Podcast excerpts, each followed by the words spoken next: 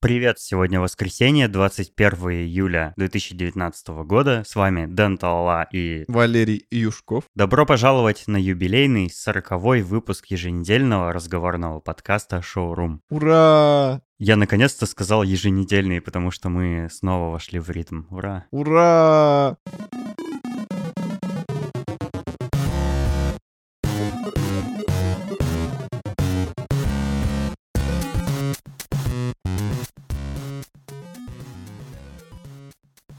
Ты придумал очень прикольную тему, такую, на которую обычно мальчики не разговаривают. Почему тебе пришла в голову идея поговорить про свадьбу?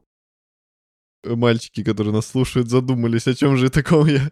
А, на самом деле, я просто ехал в пробке а, мимо нашей набережной и увидел, что там очень много свадеб. Это была пятница, обычно типа пятница какой-то свадебный день почему-то. А, ну, потому что можно пить все выходные. Собственно, лю- любой, любой праздник, который выпадает на пятницу, это успех. У нас любят пятницы. Вот, я увидел свадьбы и просто посмотрел на все это, и как-то, ну, много мыслей пришло в голову. Я хочу заранее перед выпуском сказать, что я все, что буду говорить, я это, это лишь какие-то мои догадки и рассуждения, я ничего не утверждаю. Ну, типа, не сердитесь на меня, если я как-то могу вас задеть. Ну и, собственно, да, это просто наше мнение, наши наше отношение к свадьбам будет. Да, да, не то, что наше мнение, я, я просто хочу по ходу дела сам вот э, рассуждать и разбираться. То есть не сердитесь, ребят, если кого-то обижу, ну, замужних, женатых или просто жаждущих этого события. Так, ты ехал и видел несколько свадеб. Да, я видел несколько свадеб, и как-то по-дурацки все это выглядело. Не в плане того, что свадьба дурацкая, а в плане того, что это было возле дороги. То есть вот эти лимузины, они все прижались к дороге. Они фотографировались э, на фоне памятника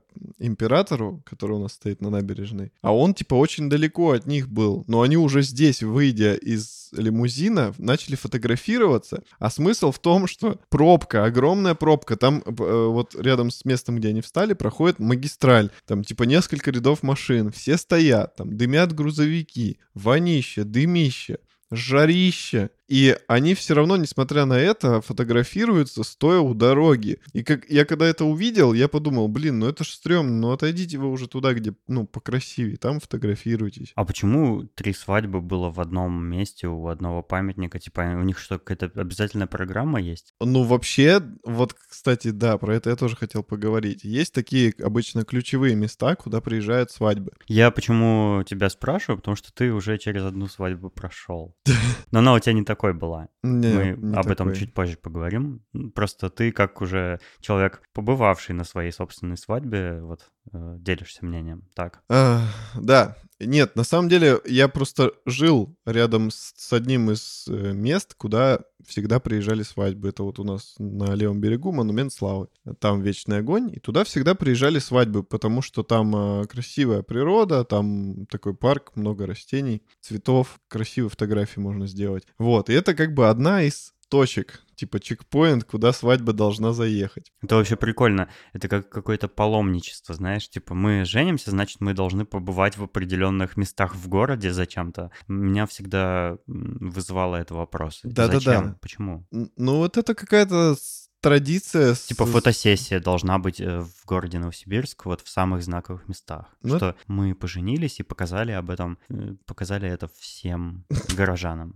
Ну да. Но это какая-то... Как, знаешь, как будто какой... Извини, что перебиваю. Как будто какой-то древний, э, древний ритуал, когда, знаешь, какое-нибудь по- поселение древних людей, и вот, значит, женится молодая пара, и потом при всех э, перед э, ритуальным костром они сношаются публично, и все смотрят на это.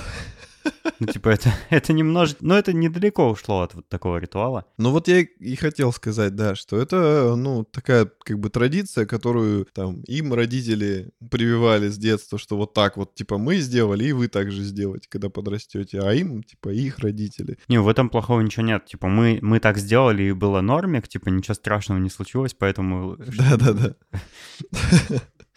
Ну и плюс как бы никогда не было, ну в смысле не было тогда возможности э, смотреть э, на Запад. Как там э, свадьбы происходят. Я роняю Запад. То есть, э, ну, вот эти все красивые церемонии, там, типа, на обрыве какого-нибудь венчания на улице, там. Обрыве венчания. Зеленая лужайка, белые цветы, да, Да, да, стульчики да. расставленные. Ой, значит, Это, это все было недоступно, и поэтому делали как, как умели, как, как, как делали родители, как делали дедушки, бабушки. И я даже могу примерно накидать сейчас график, ой, не график, а список чекпоинтов, э, куда... Маршрут. Да, маршрут, маршрут. То есть э, сначала, если свадьба уж совсем по канонам, в кавычках, то э, сначала едет э, в дом к невесте выкупать ее. О, боже мой, Да, это да. еще один странный ритуал. И вот там происходит вся вот эта дичь, типа что... Сейчас-то зачем это нужно? Ну сейчас зачем? Ну, это, это остаточные явления, они потихоньку уходят, но, к сожалению, или, не знаю, к счастью, они еще не до конца искоренились. Вот. Ну, у меня такого не было, я сразу скажу. Идет выкуп, Привет, Марат. но я был на двух... Я был на двух свадьбах э, в своей жизни, где было вот все по канону, вся вот эта жесть. Типа выкупы, там невесту носили через мосты, есть такая традиция. Типа нужно, чтобы жених через там каждый мост в городе перенес невесту. А потом э, там вот эти каравай там ломали, что типа кто больше каравай отломит, тот типа будет глава в семье. Потом там были танцы породнения семей. А что это? Ну, это когда отец жениха танцует с матерью невесты, и, ну, соответственно, наоборот. Э. Вот. Ну, или, или жених там танцует с матерью невесты, а невеста с отцом жениха. Как ты попал на такую деревенскую свадьбу? Да, на самом деле, ну как деревенская? Не деревенская, но а, это была одна свадьба, была свадьба моей сестры, потому что это не наша была инициатива такую свадьбу проводить. Ее? Нет, это была инициатива родителей жениха. Они прям настояли, да, что вот надо вот вот так вот, что надо потом застолье с тамадой и с, вот с этой всей дребеденью. Он выкупал ее? Да, да, он ее выкупал. А что в качестве выкупа было? Там и деньги, и бытовая техника, и все вот такое. Микроволновая печь в студию. Смех смехом, но приблизительно так все это и выглядело. Но это было давно, это был 90 какой-нибудь 8 99 год. Поэтому в то время это типа вообще считалось шик и блеск, и никто тогда над этим вообще не смеялся. А я как маленький ребенок, ну, ну, я, я не знал, как должно быть, поэтому воспринимал, что, ну, наверное, так и должно быть. Но хотя все равно мне казалось, что это немного как-то странно и как-то по-цирковому выглядит. А, вот, ну, короче, вернемся к маршруту. А, выкуп невесты. Невесту выкупили, если успешно, если хватило денег. А что, может неуспешно выкуп произойти? Ну, мало ли, То может... есть не- приехал э, жених, значит, с деньгами, бытовой техникой, все отдал, а- ему сказали, этого недостаточно. И, и все, На вашем конец счете- свадьбы, типа, все, В все вашем отменяется, счете недостаточно средств для выкупа невесты. Недостаточно техники. Ну не, навряд ли, но просто это же, видишь, это как шоу, и шоу а должно у меня быть тут эффект. еще вот есть бонусные баллы М-видео. Да знаешь, вот я тебе говорю, я видел такие свадьбы, там до такого доходит, что типа там они мелочь начинают из карманов выгребать. Боже мой. Это, это, это не то, что типа э, чем больше ты дашь, тем лучше. Здесь именно как бы, я так понял, кайф получают от процесса. Типа а, а, они там, вот у нас там стиральная машина, они такие, мало, они такие типа, а вот у нас еще это, они, мало. То есть вот как бы они получают удовольствие от вот этих А сколько невеста стиральных машин стоит? Я не знаю. Зависит от невесты, наверное. Две стиральные машины и три утюга еще. И, и микроволновая печь. Нет, утюг выдается в ЗАГСе, как- только А, точно, нет. точно, да. Новые ячейки общества. удовольствие получают именно от процесса. Вот это шоу, перепирательства какие-то вот эти дру- дружественные. Ну, типа, все, все со смехом, все с юмором. Ну, Своеобразным таким. да, да. Понимаешь, там как бы это, это, мне кажется, по большей части же все-таки делается для старшего поколения. То есть кто кайфует-то больше? Родители, там, дедушки, бабушки, родня вот эта вся, которая приехал, там, два автобуса. Они балдеют. э, Как бы для них вот это все кайф, все вот эти процедуры. Молодожены, я вот сколько я не видел, э, свадеб с таким э, движником. Да дай угадаю, страдают все это время. Да, они всегда выглядят довольно потерянными и очень хотят, чтобы все быстро перемоталось к ЗАГСу. А когда начинается вот эта вся... А, я почему-то думал, что это все типа э, как бы автопатия. То есть сначала в ЗАГС идут, расписываются, и потом начинается вот Я это же тебе маршруты рассказываю. А, Сначала выкуп, то есть как бы... И нету такого, что э, как за границей, что муж не должен видеть жену до свадьбы. То есть тут наоборот, он ее должен увидеть, выкупить, и только потом поехать с ней в ЗАГС. Ну, надо же видеть, на ком ты женишься. Ну вот, короче, старое поколение кайфует, молодое поколение ждет быстрее перемотать все. Пока старое поколение помрет нахрен. Они едут на вечеринку, и как бы там уже начинают подбухивать, и уже, может, там им начинает нравиться уже и даже вся эта фигня с тамадой. ЗАГС. Потом венчание в церкви. Сейчас я буду очень осторожно говорить, потому что для меня это вообще отдельная тема про венчание, про я, я был на венчании в Я церкви. хотел тебя предупредить, да, об этом. Я был на венчании в церкви. Это Там тоже какие-то конкурсы Это очень странная процедура, да. И выглядит она, но она не особо отличается от Похорон? выкупа невесты. Там тоже происходит какая-то дичь. Они ходят вокруг алтаря, э, свидетели держат э, во время того, как поп читает какие-то молитвы, свидетели держат короны над головами. Не, а, на- я видел это, да. не надевают, а держат. Да. И у меня брат был на такой, на венчании, и он, я просто видел, как он задолбался эту корону держать. То есть она, судя по всему, не очень-то легкая, Мгм. а держать надо на вытянутой руке, а еще и жених был очень высокий, и он вот так вот тянулся, и просто под конец у него такое страдальческое лицо было. Ну, на самом деле, там у всех было страдальческое лицо. А я как человек... Зачем это тогда делать? Ну, не, не хотите страдать, ну, не венчайтесь в Ну, церкви. нахрена вот это п- православная история, э, что типа это как, как бы они перед Богом этот союз заключают. То есть в ЗАГСе это перед государством, а в церкви перед Богом. Ну, если людям нравится, господи, да ради Бога. Но я просто, опять же, ребенок был, и я наблюдал это все со стороны. И мне это казалось тоже очень странным и очень нудным и мыторным, потому что э, поп читал молитву, потом они ходили вокруг алтаря, Потом он опять читал молитву, они опять ходили вокруг алтаря, потом они там что-то целовали крест, там какие-то, не знаю, странные, выполняли какие-то челленджи, я не знаю. Ну, м, очень странно выглядело. А меня все время какой-то, не знаю, меня что-то жгло, когда я в церковь зашел, сразу плавиться начал. Вот. Мне очень некомфортно было в церкви, и до сих пор я, когда в церковь захожу, мне как-то нехорошо. Зачем ты туда заходишь? Я не захожу больше. Я в церковь заходил раза три, наверное, четыре в жизни. Именно в православную в России. И мне все это время было очень некомфортно, и я, вся эта атмосфера очень давила. И я наб- Это не христ просто. Ну да. Бабушки эти ходят со свечками, я вижу их страдальческие лица, и они пытаются что-то, ну, как-то найти какую-то помощь в этом здании. Но это же... Ладно, дальше я начну что-нибудь плохое говорить. Вот, венчание. Это после ЗАГСа. А, еще после ЗАГСа все выходят на улицу, нужно голубей запустить обязательно.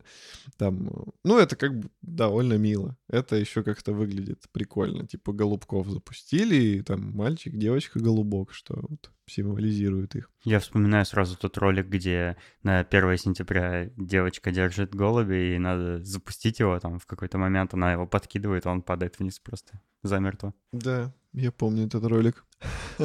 Вот, после венчания начинаются вот как раз э, чекпоинты по городу. Типа они едут на монумент славы, они едут на какой-нибудь эм, мост, чтобы жених перенес невесту. Едут в какой-нибудь торговый центр и фотографируются у фонтана. Такое тоже я видел.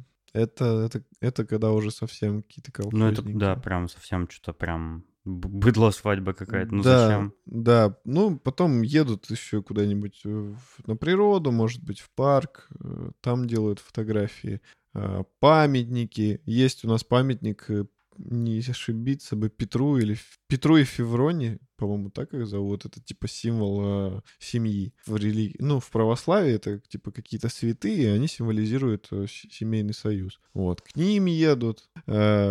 Еще в какие-нибудь места такие, ну, где можно пофотографироваться, там, типа что такое ходовое место. К оперному театру едут. И вот когда они все вот эти... На Голубое озеро, это рядом с ТЭЦ-5. Да-да-да, на Ядовитое. На набережную едут. И потом уже, когда все, все чекпоинты пройдены, уже дальше зависит от э, состоятельности семьи. А дальше идет какое-то заведение, где все будет происходить. То есть это начинается... Пароходик. Ну, это, это прикольно. Это, это лучше, чем то, что я сейчас озвучу.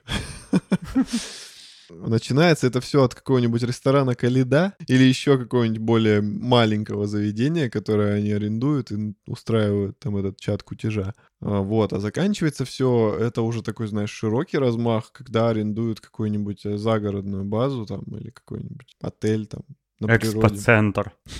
Ну нет. Просто какой-нибудь там э, дом отдыха, чтобы была и природа, и, и там уже начинается вот этот движ, где Тамада. Сейчас Тамаду тактично заменили на ведущего, но в основном сути это не поменяло. Абсолютно та же история, просто назвали другим словом. Я вообще, у меня такое ощущение, что ведущий или тамада, или кто бы то ни был, как бы назывался этот специалист на, свадьбе, он устраивает всякую дичь, типа Э, типа привязывает на ниточке морковочку там к, к паху там э, человека, и нужно эту морковочку в какую-нибудь бутылочку там через горлышко опустить. Ну, то есть какие-то вот эти конкурсы, да, когда, например, еще нужно там женщине к попе привязывают воздушный шарик, а мужчина должен э, лопнуть его, короче. Стукаясь стук, об нее. Стукаясь, да, об ее попу. Ну, в общем, какой-то вот этот пош, пошлятина Да, да, ужасная. заметь, что они все пошлые конкурсы в основном. И, и прям народу это нравится. Ты, ты замечал, вот большинство конкурсов на свадьбах, они все Я не знаю, я же не был на свадьбах. Ну, Но я, я то, что видел, да, я видел только вот какую-то пошлятину и дичь. Или мужики переодеваются в женщин. А это прям фурор, я видел. Там женщины просто пищат, потому что это и смешно, типа, и вроде как заценила мужика своей подружки в колготках, тоже там ну, будет о чем подумать этой ночью. Еще там есть конкурсы для женщин, э, когда они там должны типа на мужика сесть и скача на нем или ну, как-то его обтирая собой, что-то что еще сделать должны, там, взбить масло. Ну, короче, очень много пошлых конкурсов, и подвыпивший народ, я так понимаю, его тянет на какую-то уже по сексуальным по текстам деятельность, и их это, ну, им это нравится, их это будоражит. И поэтому такие конкурсы пользуются популярностью. А так как у нас менталитет быдловатый все-таки по большей части у населения, то продолжают звать этих ведущих и тамад там, тамад, как правильно сказать? МС. Да, этих МС, чтобы они двигали эти конкурсы и развлекали в таком ключе. Если бы, если у меня когда-нибудь в жизни будет свадьба, то я вообще ее, я никого на нее не приглашу, и это будет только мероприятие для двух людей. Вот. Э, зачем все вот это публичное зрелище устраивать, вот эти глупости, все выкупы, конкурсы, э, маршруты, какие-то фотографии. Ну, можно нанять фотографов в студии, пофотографироваться, например, если хочется запечатлеть для Инстаграма, не знаю, для чего-то еще. Сейчас семейных альбомов-то, я думаю, уже нет, не осталось ни у кого. Ну, а, делают на стены, допустим, какие-то фотографии. Ну да, может быть, напечатать на стену там в, в, в типографии потом эту фотку и отдать родителям. Но зачем вот это вот цирк устраивать, непонятно. Я бы не устраивал. Так ты подумай еще, сколько денег на это все уходит. Я знаю, недавно свадьба была у подруги Наташи. А, девушка потратила только в районе 70 тысяч на свадебное платье. А нафига, кстати, свадебное платье покупать? Его же можно арендовать. Можно, но как она потом своему ребенку будет по прошествии 40 лет показывать? Смотри, какое у меня было платье на свадьбе. А ты арендуешь еще лучше на свою. В чем проблема? Я не знаю, Денисон, я... Ну, лимузин арендуют же, они покупают для свадьбы. Что за хрень? Нафига ну, оде... типа... Э, предмет одежды, который ты один раз, ну, предполагается, да, что один раз наденешь в жизни, нафига его покупать? Если это платье твоей дочери не подойдет, если она будет толстая или худая, или еще какая-нибудь там, или калека, ну, фиг знает. То есть зачем? Ну это вот же, смотри. Это, это безрассудная трата денег. Есть несколько причин, почему. Во-первых, как ты сказал, это фигура. Потому что если ты, допустим, арендуешь платье, ну, это же надо... Оно должно на тебе идеально сидеть. Если ты, допустим, пухлый, оно должно тебя как-то утянуть. Если ты худой, оно должно тебе подойти, а не висеть мешком. То есть это как бы индивидуальное строение тела у каждого. И э, такую вещь, как свадебное платье, всегда шьют на заказ, потому что оно должно сидеть идеально. Нет, в салонах можно арендовать по параметрам платья. Ну У них да, их да. Десятки, сотни этих платьев всех, всех я не мастей. спорю, я не спорю, но все равно, э, ну, такая традиция сложилась. Плюс, типа, не хочется э, девушкам, типа, носить то, что уже кто-то надевал. И, допустим, она увидит у кого-нибудь свадьбу в том же самом платье. А, а так у нее будет уникальное платье, ну, у которого такого, такого второго не будет. Это чисто ради нее сделали. Ну, мо- э- можно понять это- этот аргумент, но все равно он глупый. это уже девочкина, как бы. Не буду, не буду покупать iPhone, потому что такой уже есть у кого-то. Дэн, это нам сейчас с тобой в эту лигу лезть не надо, потому что это все-таки женский взгляд на эту ситуацию. Типа, они любят платьишки. Ну, это ее сказка, это ее Мгм. диснеевская история.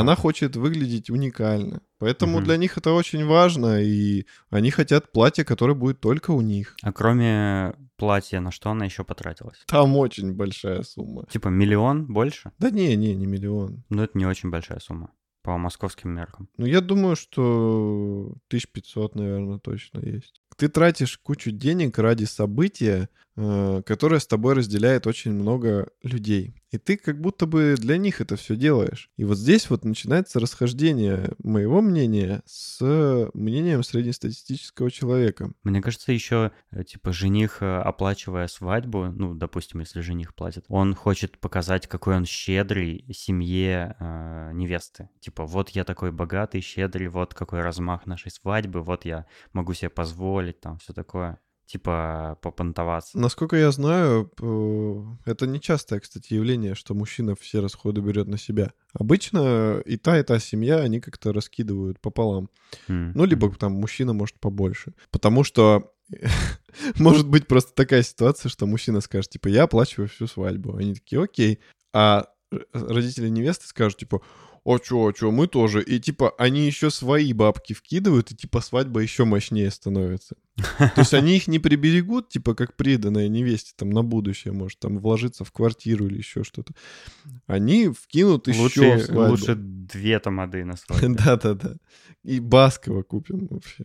Я как считаю, ты создаешь ячейку общества, и у вас впереди очень много расходов. Если вы, конечно... На утюг, например. Если вы, конечно, не супер богатые оба. А, обычно семья зарождается, если то, ну, какие-то расходы в ближайшем будущем точно предвидятся. Например, квартира, машина, бытовая техника, которую не подарили при выкупе невесты.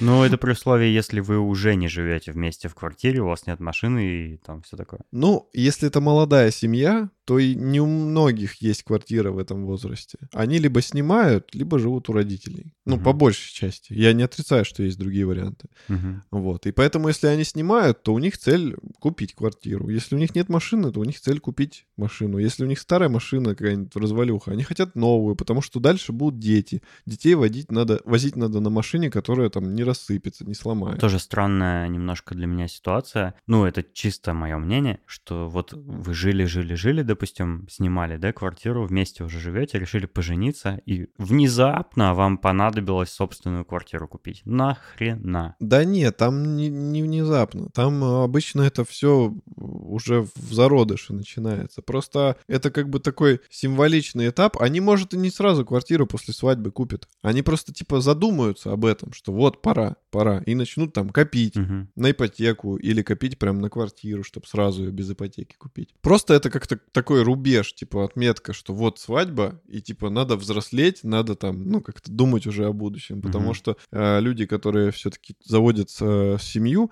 они уже планируют и детей. А дети это уже вообще отдельная история. Там уже точно надо иметь свою квартиру, чтобы тебя там на улицу не выпнул хозяин, там, если ты арендуешь машину. То есть это уже такая, знаешь, серьезная взрослая жизнь. Вот. Поэтому я что начал-то про, про что? Твое отношение. Да, я считаю, что вот э, ты создаешь ячейку общества, И приберегите вы эти деньги. Не, не надо делать какую-то супер феерию. Сделайте свадьбу. Я не говорю, что не делайте вообще свадьбу. Сделайте свадьбу, но вы сделайте ее для тех, ну, кто реально вам дорог. Не какой-нибудь там дядя Петя из Урюпинска, который видел тебя один раз, когда ты в роддоме лежал. Или какая-нибудь тетя Клава, которая через три колена тебе родственница. Ну зачем их звать? Обидятся, если не позовешь. Да насрать. Ты их не увидишь. Это правда, кстати. Зачем, зачем дальних родственников звать, если после этого мероприятия в вашей жизни, скорее всего, участвовать вообще никак не будут, вы их вряд ли увидите там в ближайшие 10 лет. Забудьте о них, у них своя жизнь, у вас своя. Вы для себя, типа, это делаете, а не для кого-то, правда? Да, да, и, ну, скорее всего, ты пригласишь там каких-то дальних родственников, они тебе подарят э, сковородку на свадьбу, а ты по деньгам за то, что они там пожрут и повеселятся, там на каждого потратишь, типа, по 10 косарей. Ну, come on. В Зач... лучшем случае, да. Да, необоснованные траты. И ты, ты они еще и они устроят какую-нибудь дичь, типа там дядя Петя нажрется и начнет там на столе танцевать с голым писюном. Кому это надо? Ну, в смысле, это весело, конечно. Всем остальным гостям. Но это, это испортит церемонию. Поэтому я считаю, что нужно звать э, такой ми- минималочка. Надо позвать... Э, Тариф эконом. Нужно позвать родителей, потому что все-таки э, благодаря ты им существуешь. Э, ну, братья, сестры, родные. Ну, и, и если у вас хорошие отношения, они не такие, которые тебя не любят. Ну вот ты сказал, что зачем, типа, размах такой, зачем тратить деньги, когда их можно отложить на что-то более полезное. А у меня напрашивается вопрос, а зачем вообще свадьба нужна? Зачем вообще устраивать что-либо? Вы станете счастливее, ваш союз укрепится благодаря этому или что? Ну, все мы знаем, что какая-то статистика есть, которая там, не знаю, ежегодно где-то там обновляется, что браки современные существуют недолго, быстро разваливаются, каждый человек там женится или уходит замуж по нескольку раз в жизни и так далее. Нафига, типа, на это тратить деньги, там, свои нервы, э, будоражить там всех родственников э, и так далее, когда можно, ну, если вам комфортно друг с другом, если вы друг друга любите, ну, живите, заводите детей, берите ипотеку, покупайте квартиру, машину, отдавайте детей в садик, там, в школу и так далее. Зачем свадьба нужна вообще? Нахрена это, э, на мой взгляд, бессмысленное мероприятие? Я не сразу, ну, хочу подчеркнуть, что я не против свадьбы. А если там, допустим, э, я встречу когда-нибудь девушку, которая очень мечтает о свадьбе, как о сказке, вот, чтобы вот запомнилось э, мероприятие, этот день, да, ну, пожалуйста, да. Ну, то есть я, наверное, как-то разумно подойду к этому процессу и сделаю современную, нормальную свадьбу, позову туда самых близких родственников и друзей, там, маму, папу, лучшего, лучшего друга, там, не знаю, сестру, и все. Ну, в принципе, зачем жениться? Я не понимаю. Ты понимаешь, зачем жениться? Ты бы стал жениться вот сейчас, допустим, представляешь, что у тебя обну- обнулилась жизнь, что вот э, ты заново да, родился, вырос, но уже с текущими знаниями. Ты встретил свою любовь. Стал ли бы ты жениться? Ну, знаешь, тут как бы люди же не в курсе, какая у меня была свадьба первая, и поэтому, ну, если в двух словах сказать, угу. я бы стал жениться, если бы моя половинка этого захотела, потому что, ну, она этого хочет, и я хочу ее порадовать. Почему нет? Но по своей воле не стал бы, да? Сам ты не хотел бы этого? Ну, знаешь, я вообще считаю, что это, ну, не обязательно. Угу. Наверное, бы не стал. Но это мое мнение на данный момент. Как бы я, я не знаю, как дальше будет. Может, у меня что-то изменится, какое-то мировоззрение. Ну, пока что мне, мне и так норм. У меня первая свадьба была не, не такая, не типичная. Она была очень простая, на ней было три человека, помимо нас, супругой. Угу. Вот, и поэтому, ну, она как раз была вот в таком стиле, который я приблизительно описал. Только еще проще. То есть там был просто ЗАГС и бутылка шампанского после ЗАГСа. Вот, вот и вся свадьба. Угу. Но счастья было очень много в тот день. Знаешь, вот, ну вот я сейчас вспоминаю, и ты, и ты спросил, женился ли бы я еще раз. Если бы я испытал то счастье, которое я тогда испытал, когда мы женились, то может, может быть, кстати, да, и женился еще раз. Потому что вот в момент, когда мы там надевали кольца и нам говорили, что мы муж и жена, я на самом деле не ожидал, что будет такое ощущение. Это было очень волнительно. Я прям меня трясло, и это было очень радостное чувство. Это, Прикольно. это было очень не- непривычно, потому что э, я такие эмоции в жизни испытывал, не знаю, хватит одной руки, наверное. Да, может, и даже и одного пальца. Я, я вообще не помню такие ощущения, они какие-то уникальные. Это, это такой страх и волнение, и радость, которые, ну, типа, ты вместе такие чувства вообще, ну, я не знаю, когда ощущаешь. Когда и страшно, и одновременно кайфово. Когда я ЕГЭ сдал. Нет, когда я ЕГЭ сдал, мне, по-моему, пофиг было.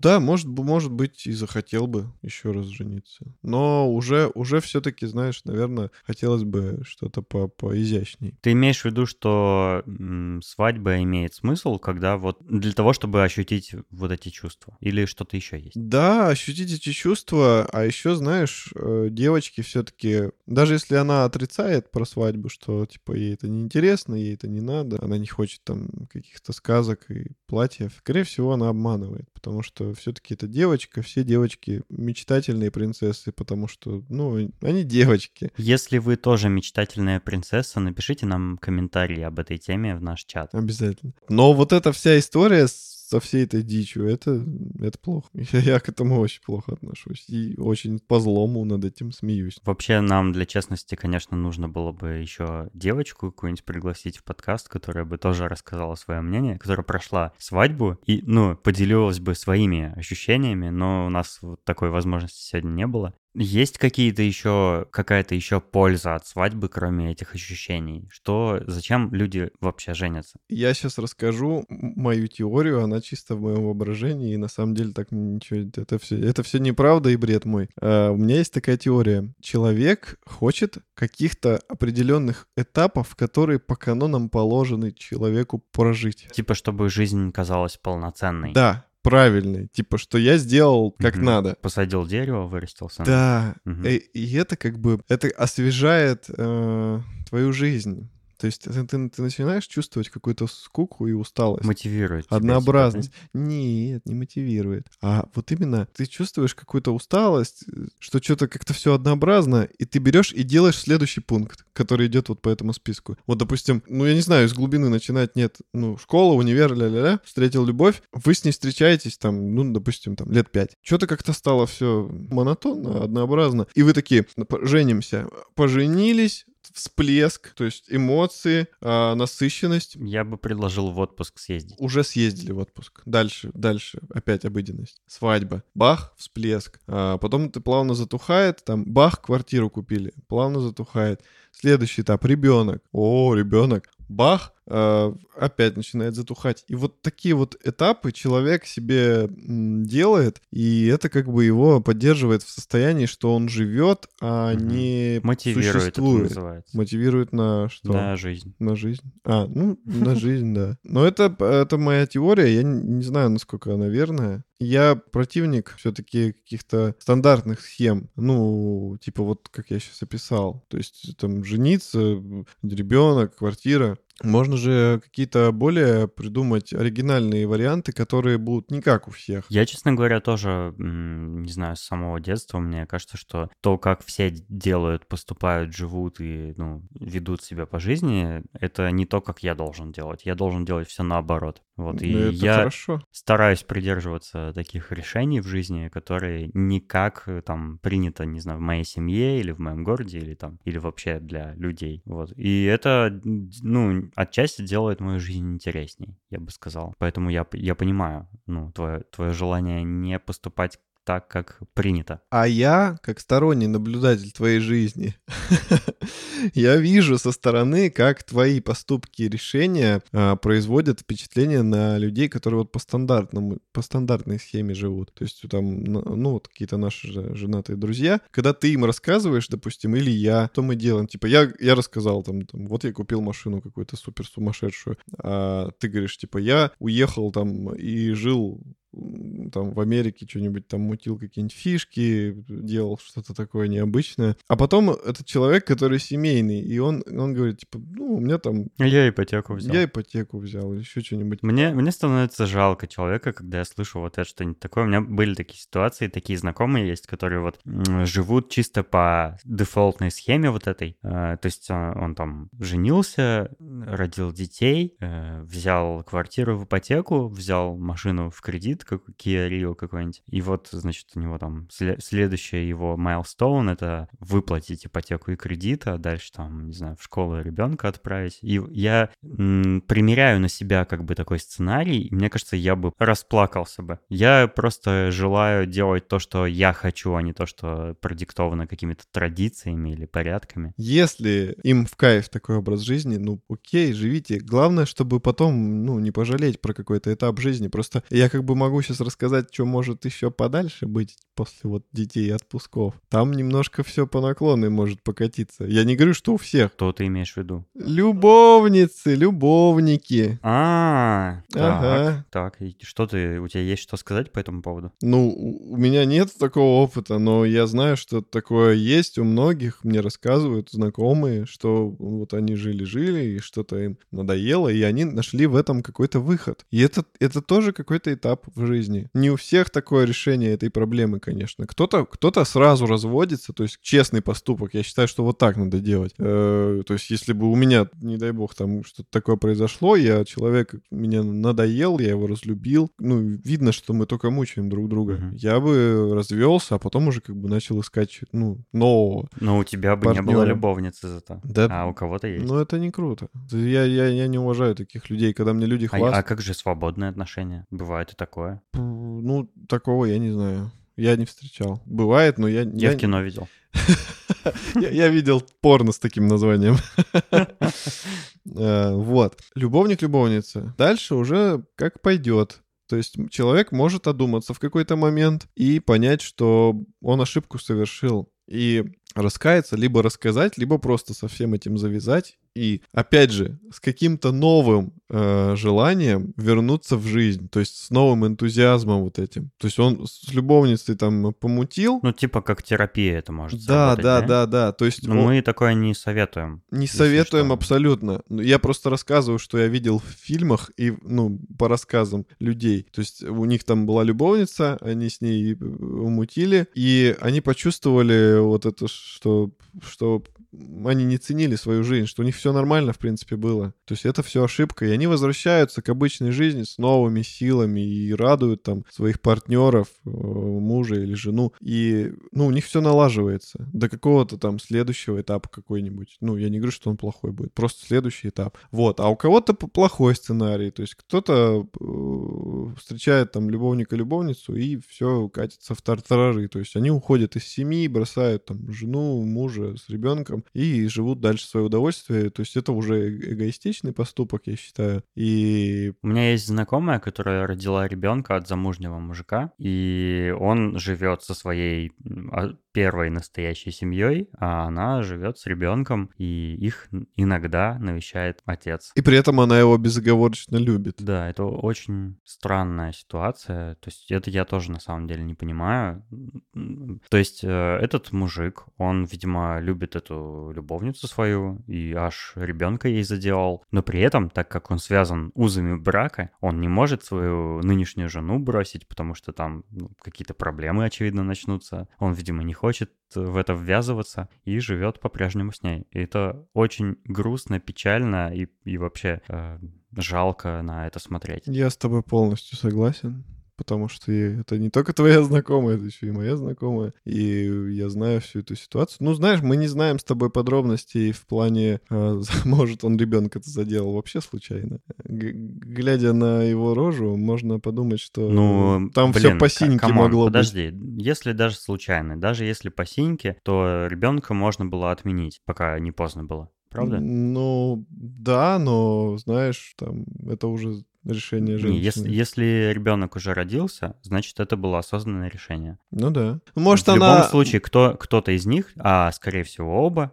очень виноваты в своей ситуации, в которой они находятся. Они оба не полностью счастливы и, и оба страдают в какой-то мере. То есть, да, я понимаю, что она оставила ребенка, она, значит, его любит, э, и ребенка, и мужика этого я имею в виду, но она несчастлива, потому что он не может все время им посвящать. А он несчастлив э, тем, что у него, ну, возможно, незапланированный ребенок родился, э, что он не может с ней время проводить, и он несчастлив, очевидно, в своей настоящей семье, потому что, ну, зачем бы он иначе тогда заводил любовницу. То есть это какая-то э, обоюдопроигрышная ситуация, и люди вот в такое ввязываются. Это пример из жизни самый настоящий, и он мне непонятен, ну, более чем полностью. Я просто... Я когда об этом узнал, я не мог даже это никак прокомментировать. Это, да, это очень какая-то была для нас Денисом. Новость такая шокирующая. Мы, мы, мы думали, что такое бывает только в каких-то, знаешь, русских сериалах э,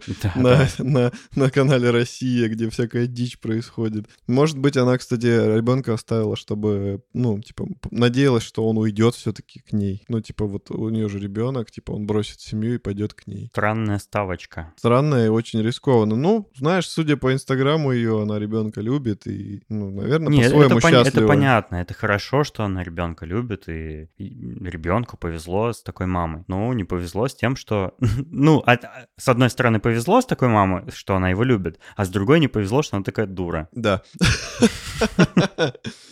Так а что там за сценарий-то? Что дальше происходит? Вот, допустим, э, один из этапов, что уже после свадьбы может произойти, это любовники и любовницы. А что еще? Ну, а дальше вот идет развод, если mm-hmm. дело до него дошло. Не, сначала home violence, а потом развод. А, точно, да, да, да. Потом начинается... Ну, это может быть как до любовника и любовницы, так и после. Ну, я считаю, что это вообще самое плохое. Это вообще недопустимо ни в коем случае. То есть э, домашнее насилие — это такой особый вид насилия. Это не то, что там на улице ты, да, ночью шел где-то, тебя побили или там ты ввязался в какую-то драку. Это жутчайшая ситуация, когда ты приходишь домой, а там тебя ждет такое каждый день. Ну, это прям прям ужасно. То есть у тебя нет выхода, ты часто не можешь об этом рассказать. Э, часто может быть такая ситуация, что никто не может тебе помочь в этой ситуации. Ну, ты, ты стесняешься или ты боишься, например, рассказать об этом, чтобы тебе кто-то помог. И тебя как бы некому спасти. Это, это самое плохое, что может быть. Если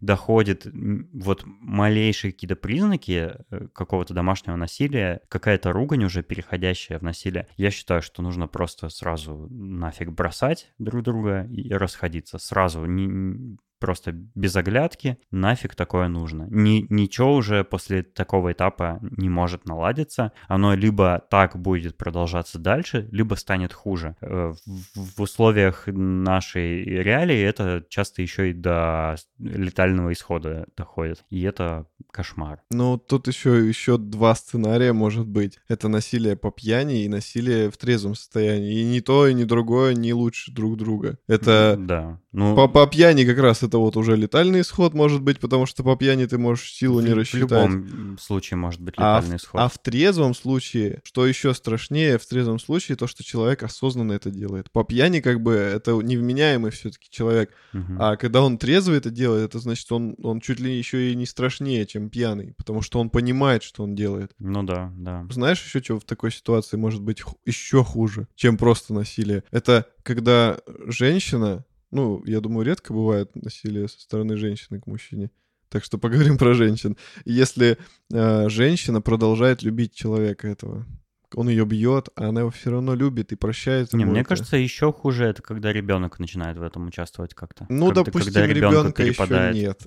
ну, допустим, просто мужчина и женщина. То есть она, она, допустим, знает, что он ее изменяет. Она, он ее бьет, он пьет но она его продолжает любить. А она не виновата, что она его продолжает любить, потому что она, она любит того человека, с, с которым она познакомилась, когда у них все начиналось. Она вот это, она думает, что это вернется, и она не может себя переделать. И... Ну, я бы ей в такой в такой ситуации посоветовал э, осознать, что это не тот уже человек, которого она когда-то полюбила, ну, это... и тот человек не вернется. Это на словах просто. Ну, это очень трудно. Я знаю очень много историй, где женщина не, не может она человека разлюбить. Ну, здесь действительно тут только, только, только помогать словами и ну, пытаться человеку все-таки донести, что тут, тут уже ничего хорошего не будет. Не, ну если, если происходит домашнее насилие, о котором знают родственники, то они могут меры предпринять. Ну да чтобы там человек, который обижает э, супруга или супругу, э, сел в тюрьму, например. Я тебе скажу, есть такие, которые, которые еще и не, ну, они будут э, защищать его и скажут, да нет, он меня не бил. Это понятно, но все равно меры нужно предпринимать. Ну, Должны вокруг быть люди, которые тебя любят и должны помочь тебе. Согласен. Вот. Если, если и это не вариант, то ну, это совсем прям плачевная ситуация. Заметь, да, как, как мы с тобой от э, веселых разговоров про Тамаду и конкурсы с воздушными шариками и сосисками переместились в какую-то очень темную степь. Да, но это связанные темы, то есть темы у... свадьбы недалеко от убийства, как бы всегда.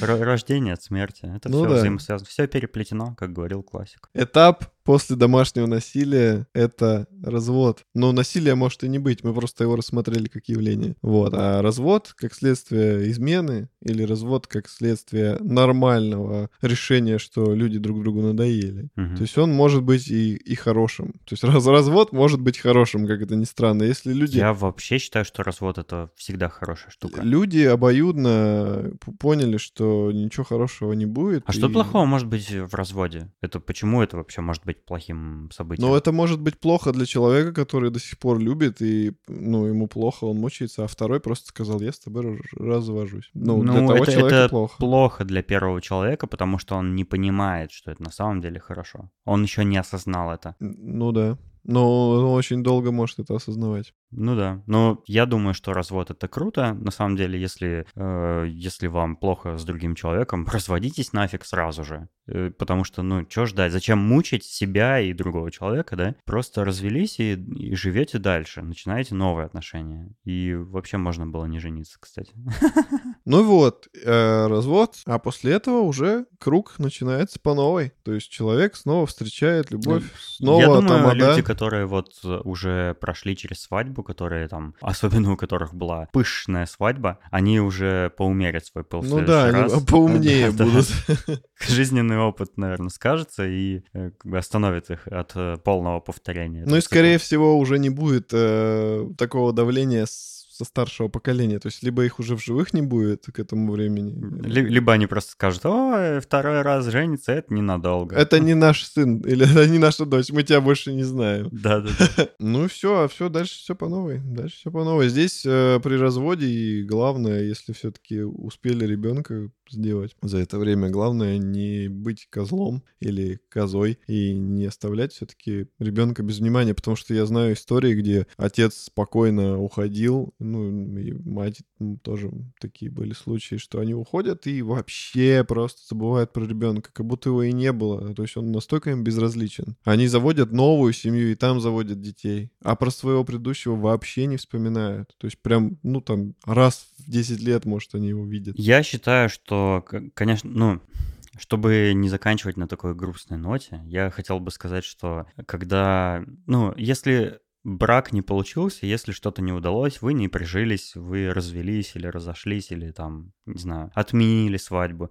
Ничего страшного в этом нет. Это в какой-то степени даже хорошо, и не нужно расстраиваться. Наверное, не стоило жениться, наверное, ну, это мог быть поспешное решение, или, ну, просто вот не получилось, да? Да все классно, можно жить дальше, не нужно убиваться, расстраиваться по этому поводу. А если там вы успели нажить детей, главное про них действительно не забывать, вот как ты сказал, то есть, э, ну, это твой ребенок, это кровинушка твоя. Нужно обеспечить ему хорошее детство, хорошее там воспитание, взросление, помогать, ну, и жить новой жизнью, но как бы про ребенка просто не забывать. Но, в принципе, ничего страшного в разводе нет, я считаю, и каждый должен это попробовать.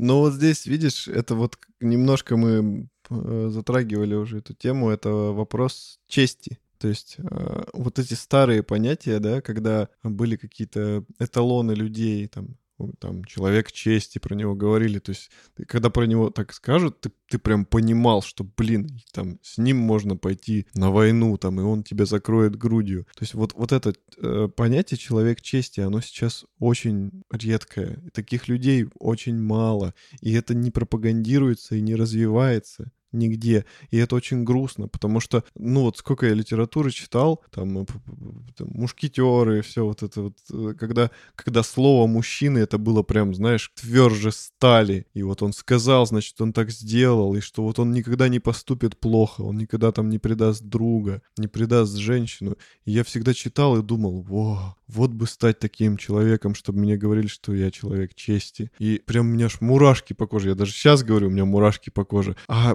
когда ты последний раз вот, вот сейчас, в нынешнее время, что-то подобное слышал? Ну, типа, вон идет какой-нибудь школьник, вот, ты подходишь к нему, там, ты человек чести, и он такой, а, что ты сказал? Странный пример. Ну да, странный пример. Ну, ты понял, о чем я. Что люди не развивают в себе вот это, чтобы про них говорили. Да люди Но ну, даже это, не думают это об этом. Это нужно развивать жизненными поступками, поведением да. своим, своими действиями. Но я думаю, что неправильно это проявлять в браке. Типа, если ты э, не разводишься и вот страдаешь, потому что я человек чести, я дал слово, да, дал клятву перед Богом, что вот мы теперь священным союзом скреплены, э, это не та ситуация, где нужно страдать и мучить другого человека для того, чтобы, значит, показать, какой ты вот человек слова а и чести, я, да? Я сейчас не про то, я не про брак, я про ребенка. Я говорю, а. вот ты сказал, что типа, угу. ну, ребенка не надо бросать. Ну, и... это, это не противоречит нашим с тобой как бы утверждениям, просто я имею в виду, что это не в браке точно нужно показывать. Ну да, да. И, ой, как, какое счастье, что мы не в 19 веке живем, правда? Сейчас не нужно таким образом доказывать свою честь, вот. А про ребенка, ну, да, это не, не знаю, мне кажется, это к чести не имеет отношения. Это просто человеческие нормальные отношения, ну, взаимоотношения людей, какая-то ответственность, не знаю, ну, честь-то при чем здесь? Это не претензия к тебе, я просто, ну, не понимаю, то есть просто, блин, ребенку помоги, ты же сам его произвел на свет, ты же, ну, ты виноват в том, что он появился на свет, новый человек. Ну, помоги ему, как бы, ты, тебе помогали, и ты помоги, потому что ему будет сложно иначе без тебя, без, без поддержки матери или отца, ему будет намного вдвое сложнее, если не больше. Вот. А это, это не сложная, мне кажется, задача. Если, если ты уже прошел, если у тебя уже есть какой-то жизненный опыт, если у тебя даже ребенок появился, то ты как бы наверняка способен ему помочь. Не, не такое уж для тебя бремя будет. Ну да, да. Ну вот что касается чести, я считаю, что вот в семейных отношениях ты говоришь, что не, не, немножко не про то. Честь здесь в том, что, допустим, э, муж с женой разводится, у них ребенок, и жена спокойна, потому что она знает, что у нее мужчина, мужчина человек чести. То есть она точно знает, что вот они разводятся, потому что он ее разлюбил. И он знает, что он будет любить ребенка, он будет э, ухаживать, он будет э, обеспечивать его. То есть она в нем уверена, и ей уже легче mm-hmm. из-за этого. И, и вопрос чести еще в том, э, будет ли врать мужчина, и, когда он изменяет женщине, или он ей сразу все скажет, что вот я влюбился в другую, поэтому извини, ну вот ничего не могу поделать. Вот, кстати, честность в отношениях это втор... на мой в, в моем рейтинге плохих вещей э, это второе страшное после э, домашнего насилия, это, это нечестность. Если вы друг другу врете, если вы там, э, если кто-то, да, изменяет другому супругу, то это э, неправильно. Такого быть тоже не должно. И самый лучший исход этой ситуации — это прекращение таких отношений. Самый правильный исход. Вот. Потому что жить в отношениях с человеком нечестным это, это тоже страдание всегда, потому что эта нечестность, она будет замечаться, это начнутся ссоры, какие-то подозрения, обиды. Это неуважение к партнеру. Неуважение определенно, и это может спровоцировать взаимную нечестность. А это еще э, хлеще. Это да, это прям совсем. Ну, в общем, если вы собираетесь в скором времени пожениться или выйти замуж... Подумайте вы... 10 раз. Это как в выпуске про собаку, да, в котором я говорил, как это здорово, на самом деле отговорил нескольких людей. Нет, если вы собираетесь э, вступить в брак, если вы, там, не знаю, хотите вот э, перейти на такой этап отношений, да, вот приблизиться к следующему майлстоуну, мы надеемся, что у вас это получится и будет все хорошо и не приведет к, ко второй половине э, всего того, о чем мы говорили в этом выпуске. Да, ребята, думайте головой, уважайте своего партнера и будьте всегда честными. Ну и вообще другом. подумайте, вам нужна свадьба вообще? А, отнеситесь к этому Тамадой. рационально и трезво. Возможно, она нужна вам э, для того, чтобы почувствовать вот те ощущения, которые Валера описывал, но не в таком масштабе, как это традиционно заведено. А, а, а то и не нужна вовсе. Самое глупое — это свадьба ради хвостовства. Ради того, чтобы показать, смотрите, какую мы устроили свадьбу, смотрите, какое у меня красивое платье, смотрите. Это, это, же, это же самое тупое вообще, что можно сделать. Свадьба — это праздник двух людей. Только тебя и твоего партнера. А не праздник Инстаграма, запомните. Да, да. Радуйтесь своей любви и просто друг другу радуйтесь. Поедьте за границу на эти деньги, оторвитесь там как следует. О, это, это нам, я считаю, что намного круче это съездить. Вот вместо того, чтобы свадьбу устраивать, на эти деньги можно такой классный, долгий и сочный отпуск устроить. Да, О, да, да, да, да, да, да. Где-нибудь куда-нибудь поехать в Исландию, Еще в Японию, там куда угодно, по Европе. У, просто супер, вообще лучше и, любой свадьбы. И это точно запомнится намного сильней, чем свадьба. И фотки у вас будут круче намного. В Инстаграм. Чем на вот этого нанятого фотографа. Да-да-да, в Инстаграме все твои подружки, девочка, точно будут завидовать больше, чем тому, как там ты с ведущим сосиску макаешь в кетчуп.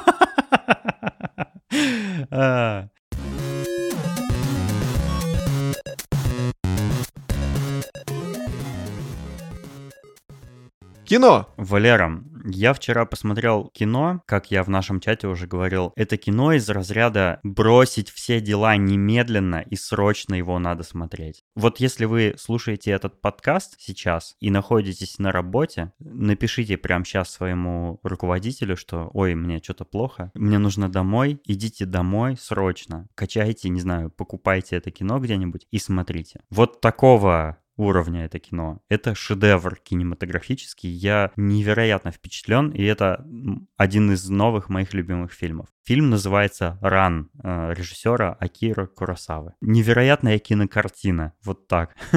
Ух. Как тебе подход? Ну, мощно, мощно. Я заинтригован. Я не смотрел, сразу скажу. Я извиняюсь, не очень подготовился. И я заранее хотел бы предупредить. Э, я перескажу э, преамбулу к этому фильму, но я не уверен, где преамбула превратится в сюжет, но мне, мне хочется рассказать о нем. От спойлера от этого не станет хуже, то есть вы, вы будете его смотреть и наслаждаться не меньше. Это история о старинном роде Итимонзи, японском клане. Начинается кино с того, что э, в семейном кругу отец со своими сыновьями э, значит, э, пируют, и отец уже престарелый самурай, престарелый сёгун, я не знаю, кто из них там кто, решил передать свою власть, потому что ему уже 70 лет, и он должен назначить главой рода своего сына, одного из своих сыновей. Вот экспозиция этой сцены начинается с того, что все выглядит как идиллия. Э, сыновья очень любезно и уважительно общаются со своим э, старым отцом. Отец принимает и озвучивает свое решение. Он говорит, что его старший сын из трех сыновей будет теперь новым главой семейства, ему он передает всю власть, он становится великим князем и будет жить в его самом большом, самом главном замке. Но остальные сыновья оказываются недовольны таким решением, и они высказываются против. То есть они начинают спорить с отцом. Один из сыновей говорит, зачем ты так делаешь, ведь он сейчас придет к власти, и он начнет с нами воевать, и это разрушит всю нашу семью и вообще все государство. А, отец возмущен вот такой, такой дерзостью своих, э, своего среднего и младшего сына, и он изгоняет их, говорит, что вы мне больше не сыновья, э, убирайтесь прочь, когда в итоге, значит, все устаканилось, успокоилось, и старший сын действительно восседает на трон в замке и становится великим князем, тут-то и начинается то, от чего его так предостерегали остальные сыновья. Старший сын решает э, забрать у своего отца титул, э, не пускает его в свой замок с охраной и отправляет, значит, странствовать, э, как бы отказывает ему в приюте у себя в замке.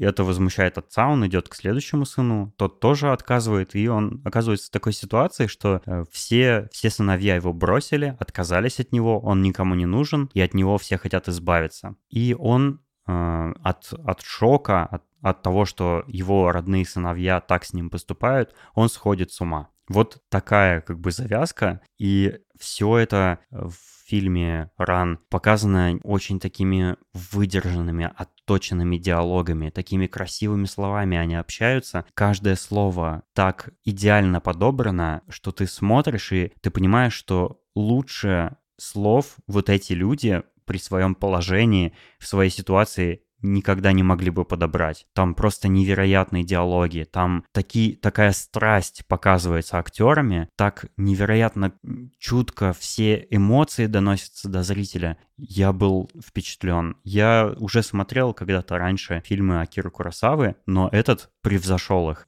Я почему-то как-то его пропустил, но он меня впечатлил просто вот до глубины души. Честно, это, это не, я не для того, чтобы покрасочнее э, рекомендации сделать.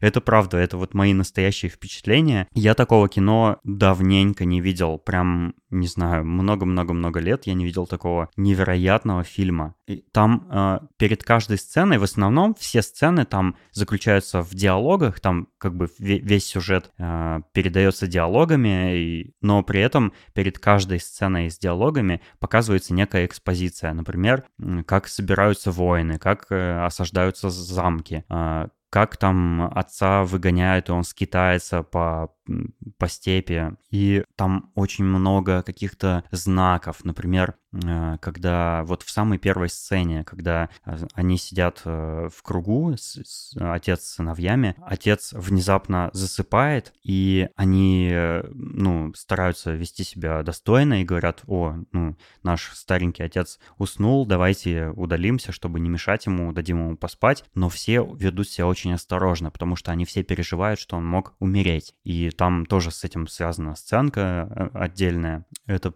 это просто нечто. Есть сцена, когда он умирает, и э, в этот момент отец умирает, и в этот момент показывают небо. И на небе облака очень отдаленно можно, можно узнать в них фигуру отца. И это просто невероятно. Это настоящее небо.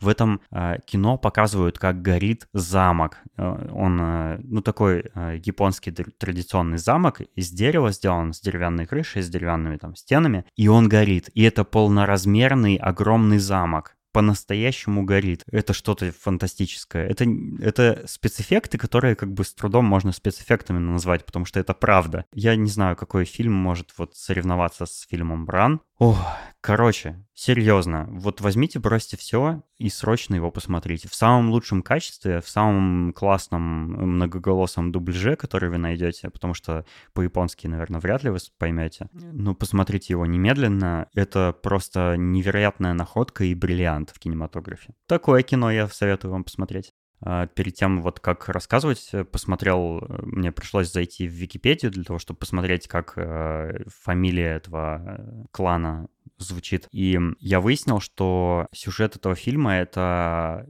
как бы пересказ «Короля Лир» Шекспира. Я не знал об этом, потому что я не читал «Короля Лир», не, не смотрел пьес. Классический сюжет, невероятный. Фильм 1985 года вышел за три года до моего рождения.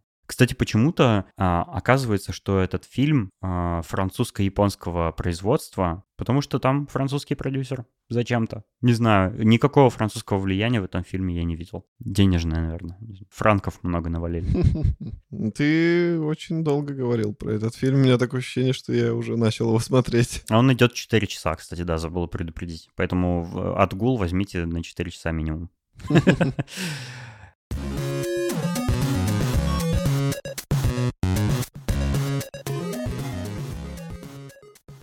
Валера, мы уже с тобой в предыдущем выпуске сказали, что у нас теперь есть телеграм-чат подкаста. Да. где вы можете, куда вы можете зайти и пообщаться с нами или с другими слушателями, обсудить тему выпусков или конкретные выпуски. Чат живет своей жизнью, люди там общаются, и мы участвуем в этом. Поэтому заходите, присоединяйтесь. Ссылку на этот чат вы можете найти в шоу-нотах к этому выпуску. Заходите, задавайте нам вопросы, предлагайте темы для следующих выпусков, потому что мы этого жаждем. Вот. И спасибо за отзывы, которые вы пишете нам э, в iTunes. Э, Мы получаем новые отзывы, и нам очень приятно, и приятно то, что вы пишете о подкасте в чате. Спасибо, Саша. Нам было приятно почитать то, что ты написал. Да-да-да, и мы по-прежнему ждем победителя. Мы ждем ваших отзывов э, в iTunes для того, чтобы вот э, с того момента, когда мы объявили этот конкурс, мы соберем все отзывы, э, отберем вместе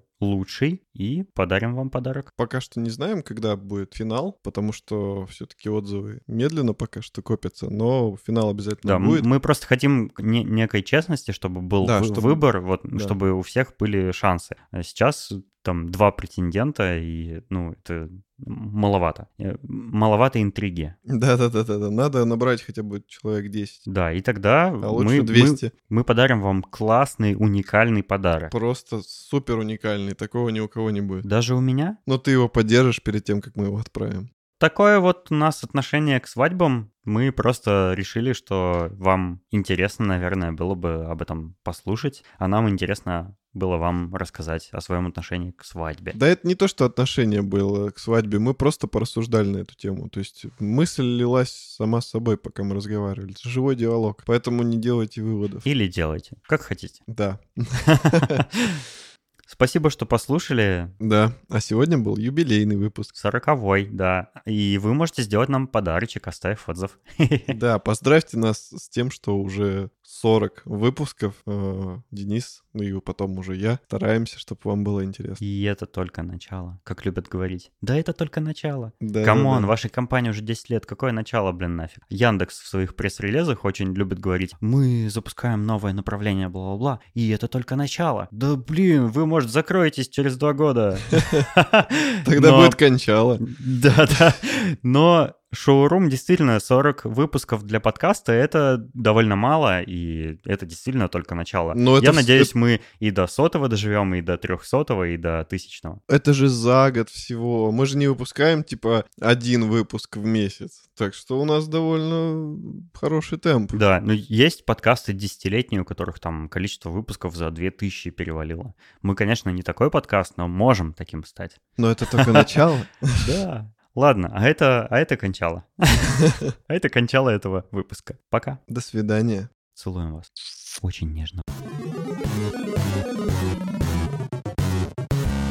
Я бы вышел замуж за Акиру Куросаву, тебе отвечаю.